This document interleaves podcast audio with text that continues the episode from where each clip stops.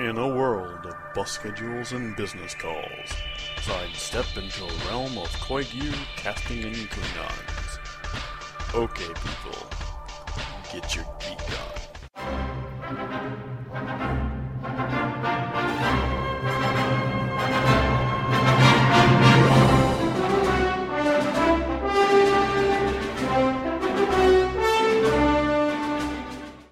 everybody. It's October 8th, 2011, and you're listening to episode 13, take two, of the Knit One Geek 2 podcast. I'm Karen, And I'm Maggie. And tonight we're podcasting from our podcast studio, powered by an, a Mac microphone and a Mac computer. An angsty Mac computer. Yeah, I, I thought earlier when I mentioned that it was episode 13 to Maggie, and I said lucky 13, that I maybe shouldn't have said that because it would screw th- something up later. And uh, yeah, as I said, this is take two because we happened to look over and saw that somehow the microphone had stopped recording, and we had no idea when it had exactly stopped, so we have to start over. It's upset. But let's start off with Adventures in Knitting. Sure. I'll go first again this time because I don't have a whole hell of a lot of different projects to talk about or new projects because it has been quite the week. There was work and then there was friend visiting and driving all over the place and more work and not a hell of a lot of sleep. So I've been sticking to easy projects. So I'm almost done with the Severus socks. I cast off one sock. The other sock has about two more rows, which are pretty plain, and then I cast those off, and then I need to pick up stitches for the little white cuff that goes on the inside. Right. And the Severus are from the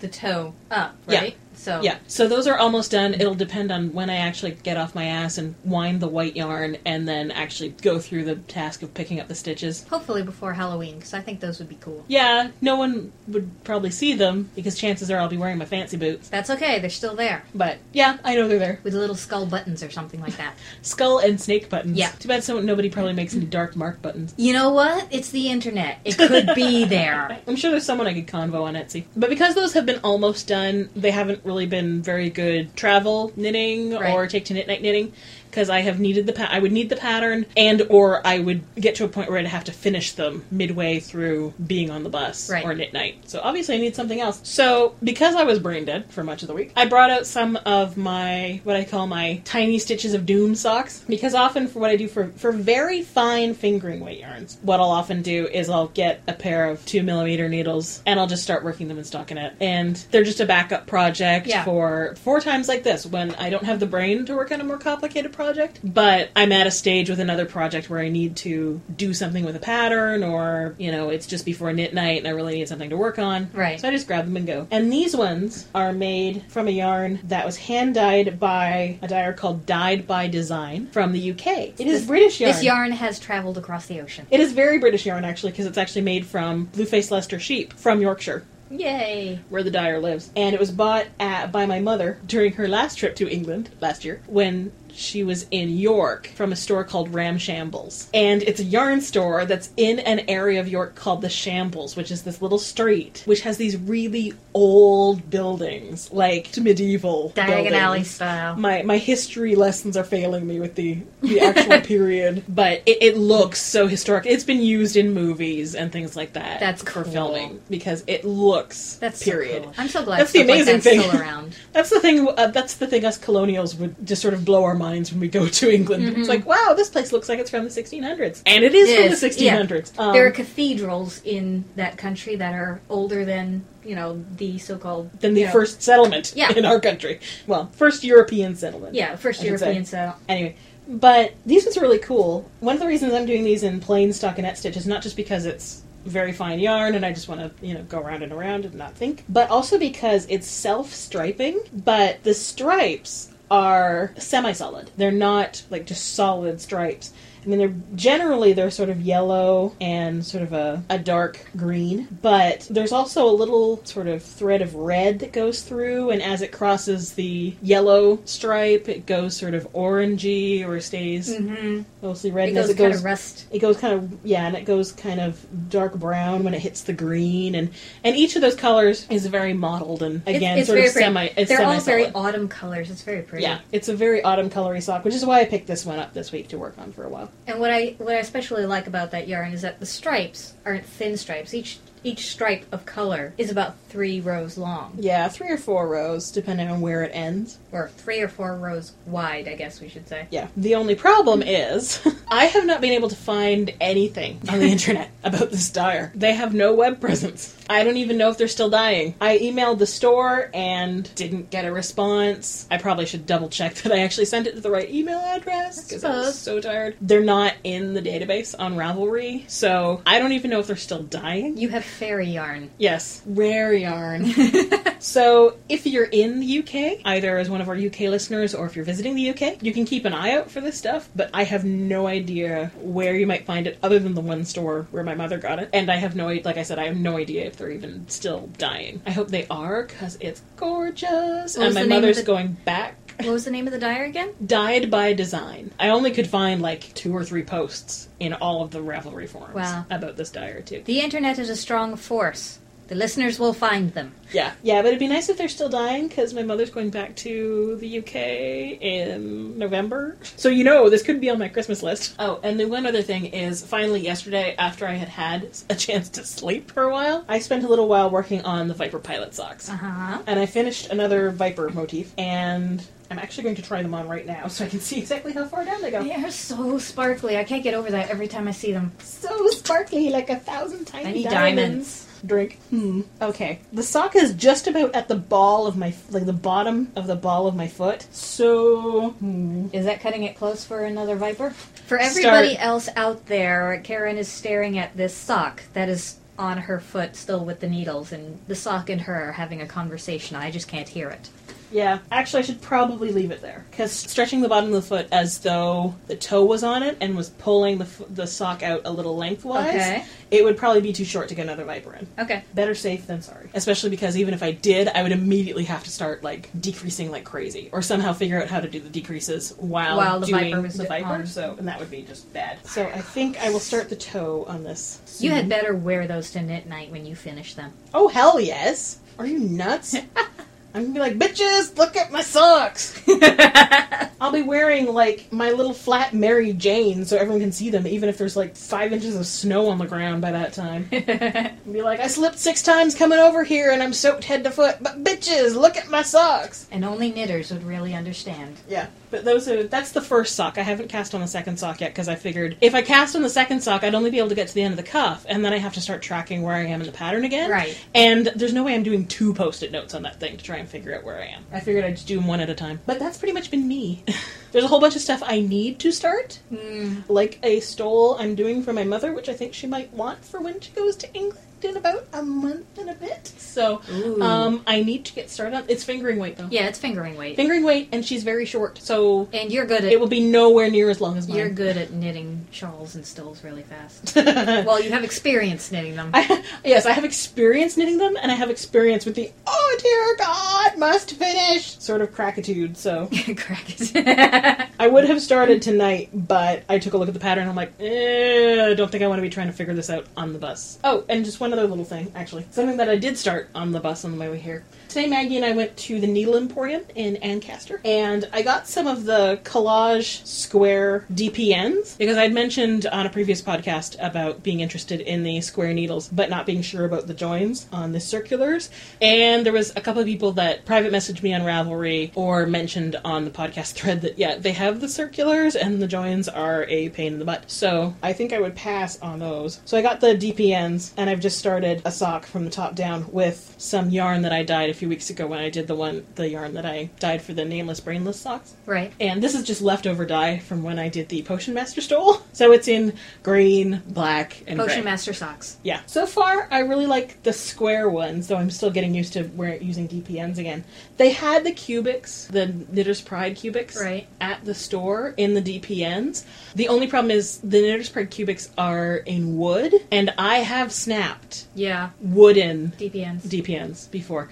Not bamboo ones, but the Lantern Moon, oh. which I got as a gift. Oh. Snapped two of them. That's um, painful. Because I tend to be a slightly tight knitter.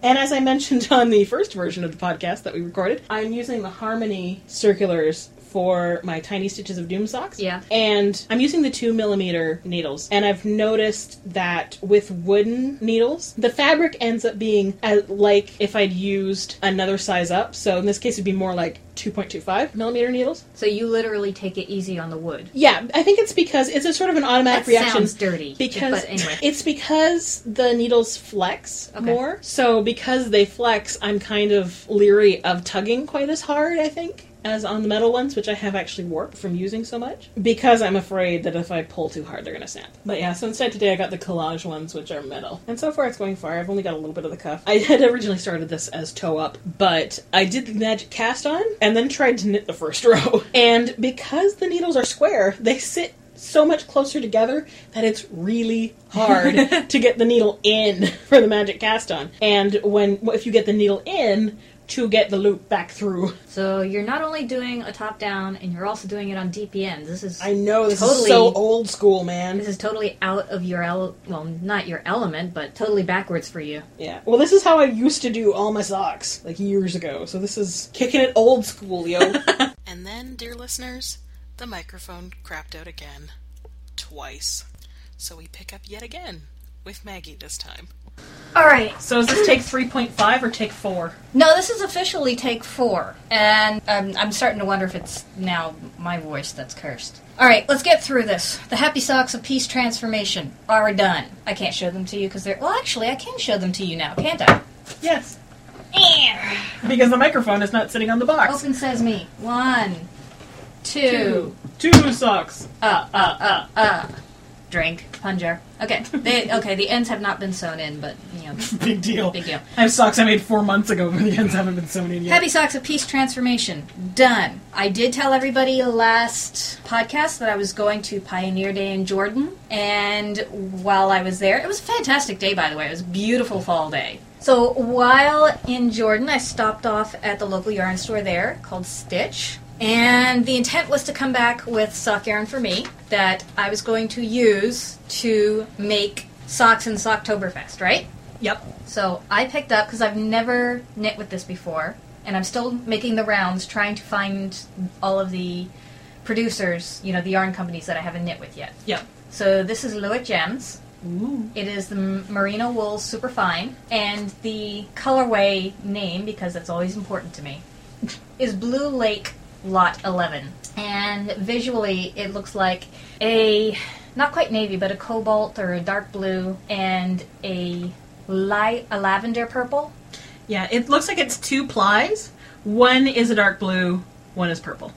And they are they're wound wound around each around other. each other. And like a barber pole. Yeah, and this is the first time that I've used anything that looks like that. Now, following Master Karen's advice, I am making socks for myself, and I'm making them on needles that I got this week in the mail. These are my Harmony needles. I'm finding that the join on mine is just a little bit on the annoying side, and I don't know if that's just because I'm not used to it Mm. but um, you know, I'm giving it a little bit of time for me to get used to it. I have frogged these things three times so far because each time either something's happened with the stitches or they were too big and I've shrunk them and I was advised today they were again too big. Yeah, because Maggie pulled them out of her purse as we were driving to Ancaster. And they look kind of big, and the fabric is kind of loose. And so I actually tried putting them on my foot, and they were a little loose on my feet. So yeah, I wear a size 10. and I wear a five and a half. yeah. So yeah, I was advised that they were too big. I guess I just don't know what the definition of snug fit is. No. Something you have to figure out I guess. trial and error. So, anyways, that is my goal for October: is to figure out a good sock fit for me. I have not done anything with the Celtic stole. I am not ready. It has not moved since the podcast last week. It's still there in a pile on my desk. If all goes well, because we have a long weekend this weekend for Canadian Thanksgiving, if all goes well, I may approach it on Monday. If the weekend becomes trying or troublesome, because we do have a four year old, these things happen. I'm not going to go into surgery on that day. Surgery will have to be postponed. And it can be postponed for a while. Yeah. But I did cast on the second Hansa mitten. I'm even into the chart, so I'm past the cuff, into the chart. Yay! Uh, yeah, that's me for Adventures in Knitting. We're calling this segment Geek News this week because there is really not much squee, especially with the first segment. Of course, the biggest geek event this week is that Steve Jobs passed away, which tons of people on the internet have already mentioned exactly how huge his impact has been on technology and culture, which is kind of amazing to think about because Yeah. I mean, you think about it's not just technology, but like think of the music industry Yep. and how much that has changed. And now that's being used as sort of a prior case for distribution of movies and TV shows and ebooks, and everyone comparing it to how the music industry has had to deal with iTunes and Admin Monkey would like to speak. Admin Monkey is our human mic holder for the moment. No, Miramax, the president of Miramax, actually stated that iTunes is more of a more of an issue with digital distribution than piracy, and it's causing problems. Okay. That's not a positive addition. No, but it's a big, it's certainly a big effect on the on the culture. Yeah, no, it's a big effect on the culture. It's not necessarily positive, but it's it's one person's opinion Okay. about uh, the fact that digital distribution channels such as iTunes um, are having a worse impact cause there's no competition. And that's one thing that I've seen when I've been looking at articles about digital distribution of ebooks or other things. A lot of times people have have said one of the reasons, especially with ebooks, things are in so much flux right now is because there is no iTunes for them. Like nothing has even the Kindle hasn't quite gotten to that level where you have you just have to deal with the way this company is doing it or you don't have a seat at the table. They say that iTunes needs competition to keep it from being a monopoly. Yeah. And literally being able to be the voice that says yes or no to something. Yeah, but just too that the model A lot of people will have their opinion of Apple itself, mm-hmm. but you got to admit the guy was visionary. Oh god, yeah. He was amazing. He would, yeah. he I remember was- seeing one of the the recent news articles is people saying that basically he invented or created things that people didn't know they needed. Yeah. It was yeah, it was him and Wozniak and Jobs had a vision. Wozniak, Wozniak was the implementation tool. Yeah, and I mean now we have this whole new category of devices, including the iPad. Mhm. It's sort of a mix between you know smartphones and Computers. netbook computers. Yeah. Yeah. Can you think of, you know, just personal technology between today and five years ago, or today and ten years ago? It's almost catastrophic, the difference. Yeah. I, I don't know if catastrophic Moore's is the right. law. What? Is it Moore's law? Uh, back in the 50s, I can't remember if it's stated that technology will double in advancement every two years. And he stated that back in the mid 50s, and it has been almost dead on. So when are we scheduled for flying cars? That's a different sort of technology, but no, I, they actually do have working models, but they cost like two point something million dollars. See, that's not functional Plus, technology. with, plus with the ways people drive on the hi- drive on the highways in two dimensions right now, I I'd don't just know be if we want two happier dimensions. with, you know, more green cars. Yeah. I agree. Okay. Yeah, but I don't think anyone can question just how much impact Steve Jobs has had on technology and greater culture. And especially one thing that a lot of people have said is just, just imagine what else he might have come up with. Yeah, I mean, he was young. Uh, and I'm sure he's listening to the podcast now. because Heaven has great reception. Or All the the best Wi-Fi anywhere. Probably wherever he is, the you know the all-knowing state of the universe that he's in now. Yes. He probably gets great reception right now. So, They Steve, have Airport Express. we salute you. You are The you are salute you. we, you are missed, and we hope that somehow, someday, uh, we'll someone will be able to follow in your footsteps and perhaps come along and make more of the genius that you've bestowed upon us. So, all of the things that you could have done for us in the future, we hope that somehow you will inspire future Someone geeks. else, Yeah, yeah. I, I just wish his family the best because this has got to be a hard. Because it's not just a death in the family. Yeah. It's a famous death, and everywhere A very public. yeah, and everywhere they look and go right now, they're constantly reminded. Not just of, you know, there are probably billboards all over. Well, I've seen images online of memorials that have sprouted up at Yeah. Apple stores. Yeah, And I think it, at a lot of Apple stores they have. I know one Apple store I saw a picture of. Basically, there was like the front of the Apple store. It had been sort of the the entrance was this big square that had been shrouded in black, and just in the middle there was the Apple logo in white shining out Yeah. in light. And people had left flowers and tons of post-it notes. You could write post-it notes and put them on sort of the memorial. Okay, okay, this is not a sad cast. We are happy for everything that Steve has left us. Yes. There's really no way to neatly segue into this. Because usually when people in the news try and do that, it just ends up horribly, horribly wrong. Yeah. So let's move on to some of the happier or other, you know, Okay. not as sad, geeky news of, from this week. I'm going to I'm going to move from sad into what the heck kind of news. Yeah. In the electronic ebook field, Barnes and Noble has pulled all of their DC material from their shelves in their physical brick and mortar stores. Now, this all developed out of last week's reveal. This the Amazon Kindle Fire has not been released to the public yet. It has been revealed as in this is what's happening and this you is what it does. pre-order. You can pre-order. You can't hold it Yeah. yet. They haven't Yeah. even allowed reporters to hold it yet. But the thing is that at the same time, they made a deal with DC Comics to sell all of those comics on the Amazon Kindle Fire. Well, Barnes and Nobles has a bit to say about this because they were not given said ability.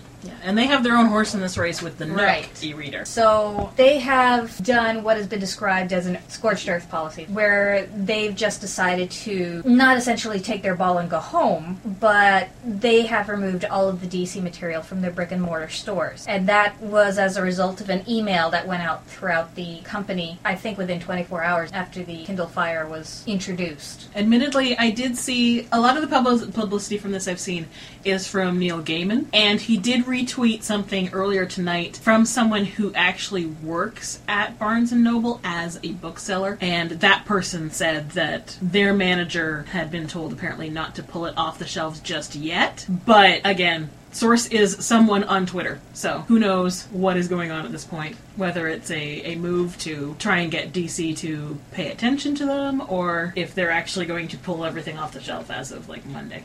But yes, we'll have to see if we'll have to see if that what changes. Of course, you know, one thing I've seen is I also saw retweeted something from Powell's, the bookstore in Portland, that says, "Hey, we've got all of DC's stuff." Yeah, this this is going to go over well for a lot of other other people. Some of these staff probably see it as very short-sighted, and it will still be available online. Yeah. it's just that some members of management or somebody somewhere has decided that as a I guess a retaliation movement. Yeah. they are not stocking DC, and we'll just have to see where that leads. Moving on to other electronic type stuff, as in the electric sheep.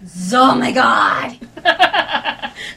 We were mentioned on the Electric Sheep podcast, and she was so, so nice. We were described as ladies. Did you know that? Since when, man? There you go. But, anyways, we want to send a big hug and thank you out because it, she gave us a really great review. And, by the way, if you've never heard of or have never listened to the Electric Sheep, you have to, if only just to listen to her accent and hear her talk. It's beautiful. Though I should mention, her essays are also usually really interesting.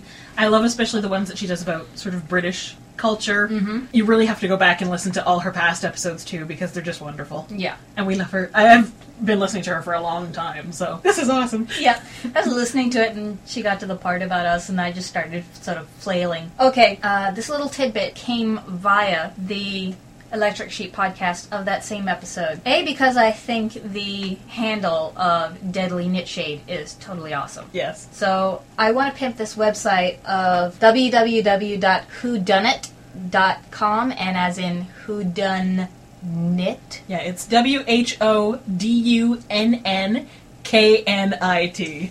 dot com. And this is Deadly Knitshade's site. She is a graffiti knitter, as in, you know, not, I think we call them yarn bombings over Yeah. here. She catalogs all of hers, including one of my favorites, which was a full size giant squid. Yeah, and she's involved in Stitch London, which is Yeah. a group that does Yeah. yarn bombings in London. I think, I mean, she's got lots of projects on the go. She's, it's just been a book that's been released, and Yeah. that's available now in the stores, right? Because you said you saw it. Yeah, I saw it in chapters. You can knit your own little London. Yes, Yeah, it's so cute. they actually have a little kit in the book so you can knit your own Cooey the pigeon. Yes, I saw. I heard about that. Or another pattern is I can't remember the name of it, but it's the t- basically a tube mouse, like the mice that That's live right, in that the in tube the system. subway. Oh my god. So you'll have to check out the website and her catalog of her graffiti knitting, and if you're interested in it, check out the book. It should be available in bookstores everywhere now. And I just want to throw in a little side note. I started watching, um, well, I can't say I, my husband and I have started watching Billy Connolly's Route 66. Now, I'm going to preface this with probably a lot of people know Billy Connolly. You either love him or hate him. There's very little space for in between. Billy is a sarcastic, Scottish bit of a jerk, but he's got a fabulous Glaswegian accent and he's a comedian. If you can take a really dry sense of humor, you can you can handle this. But if you can't take it, just skip this part of the episode entirely. Billy Connolly Route 66 is where Billy is videoing his trip down the iconic road across the United States. And he makes all these little pit stops along the way. He goes to this famous bar, this famous restaurant, this pit stop where you see the momentous this, that, or the other. And yes, it's all lots of fun. He, he gives his opinion along the way, but my favorite part so far was Billy was in a, a motorcycle accident. You know, that happens when you ride a motorcycle. Or it's the potential Hazard. happening, yeah. and he had a uh, broken rib. Well, he was driving through Navajo territory at the time, and he got the uh, privilege of having a medicine man perform a ceremony, a healing ceremony for him. And he did say, with all sincerity, that he feels very privileged for it. He doesn't know if it's going to work, but they are going to allow the TV crew to view part of the ceremony, but for a certain portion of the ceremony, the medicine man does not want videoed because he feels it takes away from the ceremony. Mm-hmm. And he says this medicine man doesn't speak a word of English. And what I loved was you could see them inside of the shelter, the earth shelter, and Billy sitting there with a feather in one hand and a crystal in the other. You've got guys going on the drums in the background, a fire going in the middle. The medicine man's going away, and then all of a sudden you hear this beep, beep, and everybody sort of like stops and looks around. And then the medicine man reaches into his pocket and pulls out a cell phone, looks at it, flips it, holds it up to his ear, Starts talking. starts talking, obviously in Navajo, looks at it again, closes it, puts it back in his pocket. And the whole time, Billy's just sort of like sitting there holding the feather and the crystal and sort of looking around at each other going, um, what am I supposed to do? intermission or are we still going? and then the, the medicine man puts puts it in his pocket again, and then he just picks up where he left off. and I just thought, you know what? Freaking sign of the times. yep. In the middle of a Navajo medicine man, you know, healing ceremony, you get interrupted by a cell phone call. This does need to be prefaced by anybody that wants to watch it. It is on the UK website. Yeah. It's kind of like it's a it's ITV from the UK, and it's kind of like Hulu. You have to either be in the UK or have a VPN for the UK to be able to watch it. And by the way, it is October. Halloween is coming. So, what are you doing for your costumes this year? And does knitting play any part in it? We were talking about this earlier. And Yeah. Well, for one, if you haven't, if knitting is playing a part in your costume, I hope to hell you have started. Yeah. Otherwise, you better pull out the really super big chunky needles Yeah. and the rope yarn. Yeah, but we were discussing this earlier and thinking about different things you could do. Yeah. I mean, Molly Weasley would be a great Oh yeah. knitter costume, but that is definitely a costume you needed to have started a while ago. Yes, if you want to replicate her Yeah. sort of cardigan house coat. Obviously, Doctor Who's infamous scarf, but you need again, to have started two years ago, yeah, either that or you need to have or have a knitting machine. or you know like captured some house elves and put them into knitting i.e your knitting buddies or i mentioned wilhelmina harker in which case it would be a victorian woman in mourning with a very long red scarf and for that the scarf probably only needs to be about say five or six inches wide Mm-hmm. in bright red and just super super long so for that just go for the chunky needles and the chunky yarn i don't know i can't think of anything else for for knitting Well, the only other thing I had was the. I would love to see someone do like angel wings, that's right but Oh. knit in lace. that's right That would be really awesome, especially the if it's like a feather Yeah. feather lace pattern. That would be so so like maybe stretched over a wire Yeah, that's what I was thinking. Yeah. stretched over the wire. So because I thought of the alternative, which was the crazy the path more crazy, which was you know how you can knit lace angels or designs like snowflakes and dip them into a cornstarch water mix mm-hmm. and then stretch them out and let them dry and they go stiff. Well, that would be too hard to do for a wing for somebody Yeah. but it could be done for individual feathers. And then the feathers could all be grafted together somehow to make a wing. And that would be so freaking awesome. Um, obviously, my. Also extremely crazy. That is crazy, but that's part of the awesome that comes with it. this is my art university days coming back to me now. I have a project. How can I make it even more intensely crazy and awesome so that I am up for 36 hours straight on coffee, Coca Cola, maybe cake mix, and ramen? This, this reminds me of Easter a couple of years back with you on NyQuil. Yes, it's more like the NyQuil incident. Okay, there you go. so, anyways, tell us about your Halloween costumes and if knitting plays any part in them. And if anybody tries out the uh, whole feather idea, let me know how it goes. Yes, to back away from the crazy for a minute. Oh, nuts. Anyway, I've got some upcoming geeky stuff, especially for people that tend to listen to us. Only crazy people listen to us. Well, people that listen to us also tend to be Disney Pixar fans. Oh, okay. So, one thing that's coming up, apparently, is there was an article earlier, this week that Disney is re releasing other classic animated movies in 3D. And the first of them is going to be Beauty and the Beast on January 13th. Yay for you. Somebody's favorite. Yes, so there's Beauty and the Beast on January 13th, which I should mention I have actually seen in 3D because a few years ago, I think it was the anniversary of uh, when the movie came out. I bet the cabaret scene was awesome for that. The The Be Our Guest? Oh yes, it was actually in IMAX 3D. Oh. The only problem is when you go to the movies, you can't sing along. Yeah, strangely enough. damn them. Um, they need to have a special sing along screening.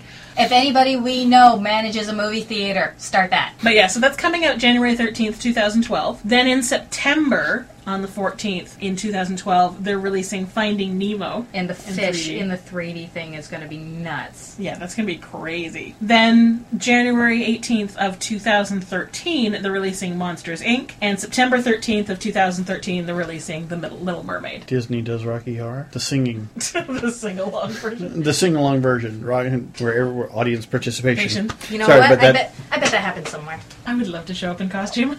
The ball gown wouldn't exactly fit in those chairs. But yes, I, I cannot wait to see it. I have heard mixed sort of things about the Lion King in 3D, but part of me is like, I don't care. Favorite Disney movie. Gotta go. I'm going anyway. And then also on a Disney Pixar, and continuing with the Pixar theme, there's actually an article that was in the New York Times online. At least I don't know if it was the print version back in August, which I just showed to Maggie tonight. This is total squee worthy, guys. Listen.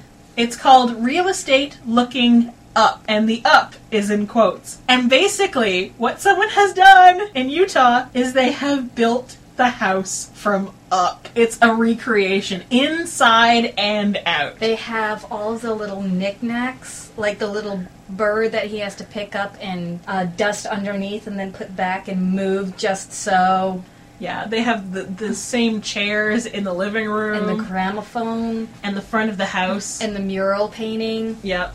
Oh. And the front of the house and the mailbox Yeah. looks the same too. Like it, it, it's the house It's and it's in real life. painted in those colors. It's beautiful. I kind of looked at it and said, "I want one. I want that house. I so want it for Christmas." Apparently, it's in a suburb of Salt Lake City, and at least as of the writing of the article, there hadn't really been any serious offers on the house. They were selling it for four hundred thousand dollars, but they were also charging ten dollars for people to go in and look at it until it sells. Yeah, but all of that money's going to charity. Yeah, and we were saying earlier that he could probably make more than four hundred thousand dollars if he sold the house plans for it. Yeah, seriously. Because really, like the inside of the house is gorgeous with all the, the details and the moldings and stuff. And who would not want that house? It's made of happy. I want that house. part of me is like, someone needs to buy it so it can be like an actual home. But then part of me is like, no, I don't want anyone to buy it because I want it. Well, it's There's cer- actually, and it's actually a slideshow on the New York Times site, which I'll link to. And the last picture, they've actually got balloons tied onto the chimney. Not nearly enough to float the house off its foundations, of course, but still. And I mean, if you had a house like that, who could resist? I'd buy the big tanks of helium and just keep refilling them every couple days when they start to deflate. Now, moving into cravings, covets, and crushes. Today was an extra special day in that Karen and I got to do a yarn adventure together. Mm-hmm. And Karen got to experience my husband's agony whenever he goes out with me. We went to the Needle Emporium in Ancaster, which is about 45 minute drive from here. Yeah, a little more. And my total intention was to buy a sweater's worth of Madeline Tosh. Because, as a red-headed Aries, whenever I find a new drug, I have to dive into it and hit my head on the bottom of the ocean. This Yes. is what I do. And since knitting that cowl, you have been seriously craving some I have been Madeline Tosh. seriously craving Tosh. So, I wanted a sweater of Madeline Tosh, and my husband told me to go get it. So, um, Yes, he actually shoved the money in her hands and told her to go buy it. I'm an enabler. What can I say? Obviously, we need to clone him. yeah, there are probably a lot of knitters out there who are wanting to borrow you for a week or two. The look in her eye scared me. Pimping your husband out to knitters. As an enabler. Alright, anyway, so we go to Ancaster. I've got the intention of getting this Tosh, and that's my drug, Tosh. That's like the street slang for it. And you know what? We go in, and there, what's right at the front door in a huge display is the Knitter's Pride needles. Mm-hmm. Everybody, all the cool kids have the Knitter's Pride needles, especially the interchangeable sets. Mm-hmm. One of the knitters in our knitting group, uh, Michelle, that you've heard us talk about before, she has them. Everybody that has tried them has said that they are really, really nice, especially on the joins. I once. Yes. This is this is not a subtle, you know, statement here. I'm as subtle as a rhino up the backside. So in the Tosh spectrum, I fluttered around a little bit like a hummingbird, taking nectar from various different colors, and then walked up to Karen with what looked like a bouquet of what nine different colors. Oh god, yeah, nine or ten skeins of different colors. And said, "Okay, what works?" And thus started the long winnowing process. Yeah, we had to winnow stuff down, and of And, course, and then she uh, and let me guess, it goes down to two or three, and then she adds more colors. Not quite. She got it down to one and, And stayed then- that way for a little while. And, then was like, I'm gonna go look at this again. and I'm hollering at her across the store. It's like, Maggie, are you picking up more colors? Mm-hmm. And she's like, maybe. Because colors You're- don't look the same on the screen as they do in light, and then you've got the indoor lighting, the outdoor lighting, and what looks good on you, and I'm terrible with that. Yes, I do work in the art field. Yes, I'm a graphic designer, but I am obviously not a fashion person because being a redhead, I I've always I grew up sort of trying to get the safe colors for redheads, which is evergreen, navy, black, and brown, which is a very subdued sort of wardrobe. And I didn't start getting color into my wardrobe until I started dating my husband. So me picking out colors, As you wear beige pants and Oh, white, White shirt. it, it's because it it was. This is Thanksgiving weekend, and summer reared its head again, and this is what I had still available that wasn't put away in the Tupperware. So I walk up to Karen with this bouquet of all of these colors, which majority of them were really good for me. It was just winnowing down which one Yeah. was, you know, the really stellar one for the sweater that I'm looking for. And by the way, in that spectrum, I had emailed out snapshots of the sweater options to various people going, Hi, can somebody help me make a decision here? Decisions for myself, not good at. We got it, we did get it narrowed down to one. And then, yes, about while Karen was making her decisions, I kept going back and Yeah, grabbing run- I'd run back stuff. up to her with something else and put it on my shoulder with my hair over it and said, "What about this one?" No, I like the one. I like the other one we chose. Okay, all right. Ten minutes later, wait a minute. What about this one? I just found this. Maggie, you've made your decision. So what? Buy it now before you can change your mind. Yeah, so what I got, Tosh Merino in boxwood, which is a lush, cool evergreen color. And I'm very happy with it. It wasn't that you had a whole bunch of colors that you weren't sure which one you liked. It's like you liked all of Yes, them. Was I did. the problem? I you did. should see her with eye makeup. You can literally, I mean, the same way I was in front of that Cascade display at the Knitters Fair. That's Yeah. me in front of the makeup displays in the department stores. See. And I also just wanted to mention something I got in the mail this week. It's been a good, it's been a good stash week for me. Yeah. Dang, my stash has like gorged itself It exploded maybe a couple times over. I got in the mail from CJ Kopec. This is Delight, which is a worsted weight, 85 Polworth and 15% silk, and it is in blush, which is a warm, light pinky color. And it's pretty. It is pretty. I got Insatiable in the celery colorway. what? No comment. And this is fine alpaca, merino, and silk, and it is also worsted weight. And I got the yarn bases Perplex in the colorway of fairy dust. And it is fingering weight. This is fine fingering weight. 450 yards to Yeah. what I'm assuming is a 100 grams gain. So And this is BFL.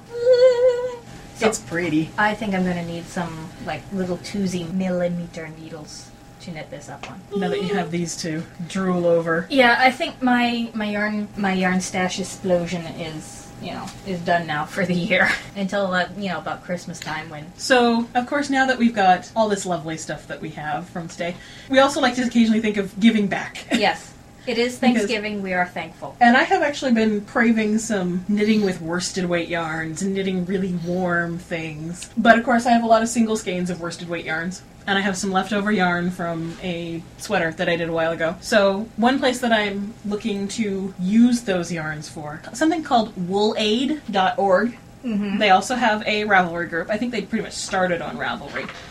And basically, what they are is a group that works with different charities, or especially with like local health organizations in different areas of the world, and they collect items to donate for a number of different places in the world. They've got a few going on right now to donate to a group in Tibet. They've done stuff for Afghans for Afghans before.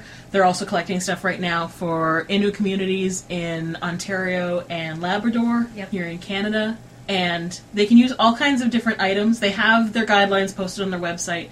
But one of the nice things is basically they need all sorts of different items and you can send stuff to them at any time. So it's it's not like some campaigns where they need very specific items and you need to knit like crazy so you can make the deadline. This way you can knit whenever stuff whenever you can and send it to them and they will either direct it toward a specific campaign if you ask or you can also donate stuff to whoever needs it most or for any future campaigns that come up which is uh, it's not something that a lot of charities can do because a lot of them don't have the space to store stuff Right. luckily they do And if you're not confident enough to knit socks or mittens or a sweater, I think it is the group that's on Ravelry will accept the 10 inch squares. Yeah, they do have links there within the, the list of campaigns and stuff for groups that are doing squares for baby blankets and things, or have done. In which case, you'd want to check that group and see if there's a current campaign going on and what they're looking for. Most of the stuff they ask for to be done in at least a worsted weight or heavier. Yeah. Like even socks to be done in a worsted weight or heavier.